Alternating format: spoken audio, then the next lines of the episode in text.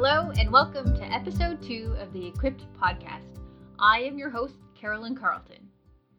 I have a confession. I seriously love listening to podcasts. It's my little escape. That is one of the reasons why I'm so thankful that you invested a bit of your time and listened to the premiere episode of the Equipped Podcast. What a blessing it was to receive such positive feedback and love from you. It really does mean a lot to me that you are joining me on this journey.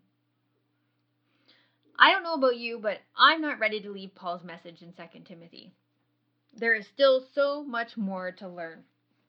So grab your Bible and join me again in reading the verses that we took a look at in the last episode. But if you're driving, two hands on the wheel and you get to listen in. So remember, Paul is in prison right now. He's basically facing death, and he wants to get in a few final letters. He's known throughout the whole New Testament of writing letters to everyone. And so, but he had a special relationship with Timothy. Actually, if you look at 1 Timothy chapter 1, verse 2, he endearingly refers to Timothy as my true son in the faith. So this letter to Timothy is a very important message that Paul needed to share. So let's go in and take a look at some of this letter that Paul wrote to Timothy. So we're looking at chapter 3, verses 16 and 17, which says, all scripture is inspired by God and is useful to teach us what is true and to make us realize what is wrong in our lives. It corrects us when we are wrong and teaches us to do what is right. God uses it to prepare and equip his people to do every good work. So Paul's journey is epic. I tried to think of a different word because that one's so cliche, but that's the only word that I could think of to describe the magnitude of the experiences that Paul lived through, the things that he saw, the pain he endured, and the joy that he felt. When people come to the point in their life where they come face to face with death, everything changes. No matter how much we think we know, our perspective on life will change. This podcast is called Equipped. 2 Timothy 3:17 that we just read tells us that Scripture prepares and equips us to do every good work.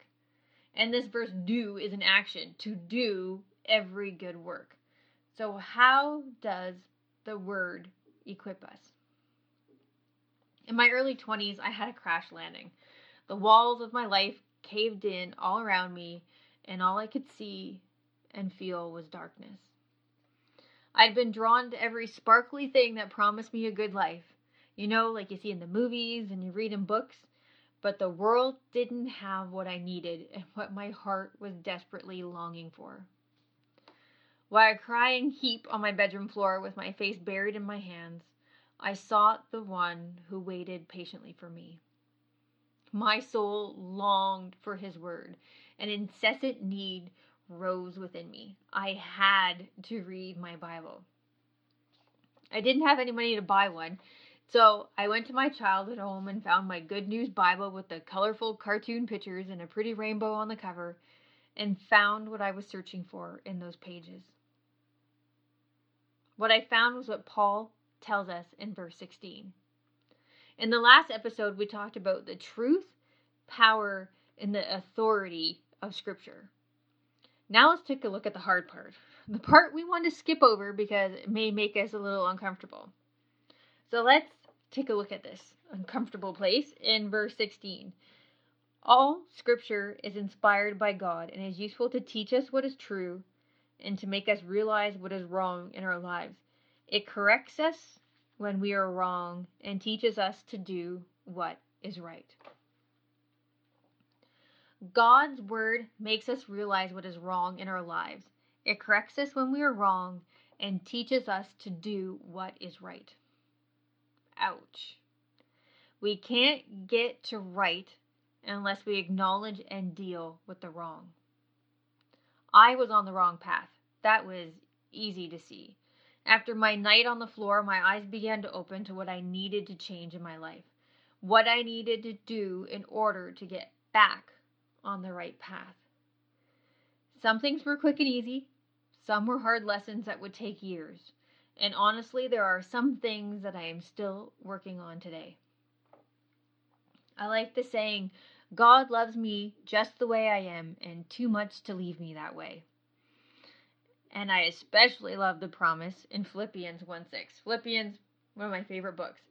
And it says, I am certain that God, who began the good work within me and within you, will continue his work until it is finally finished on the day when Christ Jesus returns. Oh, the lessons, stretching, and growth that I received in my life by allowing the Holy Spirit and the Word of God to correct and teach and guide me to be who I was created to be as I was woven together in my mother's womb. Which Scripture tells me and ensures me that it is far more than I could ever dare to ask, hope, or imagine. Amen. That period of my life was one of the most difficult times I have ever experienced. But I knew that I couldn't move forward without making the difficult choices. I couldn't be the friend, wife, or mother that I needed to be if I didn't have things within myself right first. Bringing that much baggage into any relationship is not going to benefit anyone. My friend, have you traveled a similar road? Maybe you are walking that road today.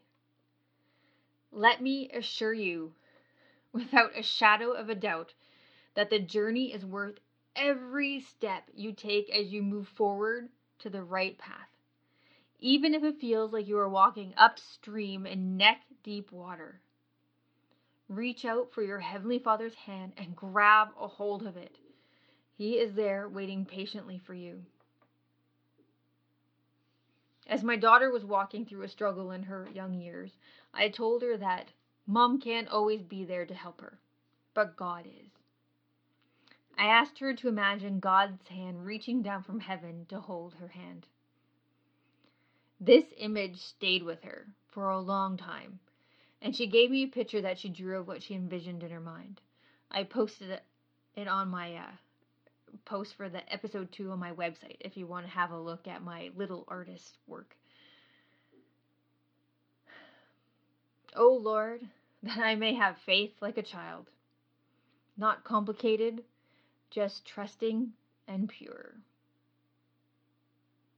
I am so excited about getting deeper into the Word and having you join me. I am working on some tools to help us as we grow, nurture our faith, and our relationship with our Creator. In the next episode, we'll be digging deeper, and I will share about some of the resources that will be available on my website at CarolynCarlton.com. I look forward to connecting with you on social media. Please stop by and say hi. And my friends, may you come to know how perfectly equipped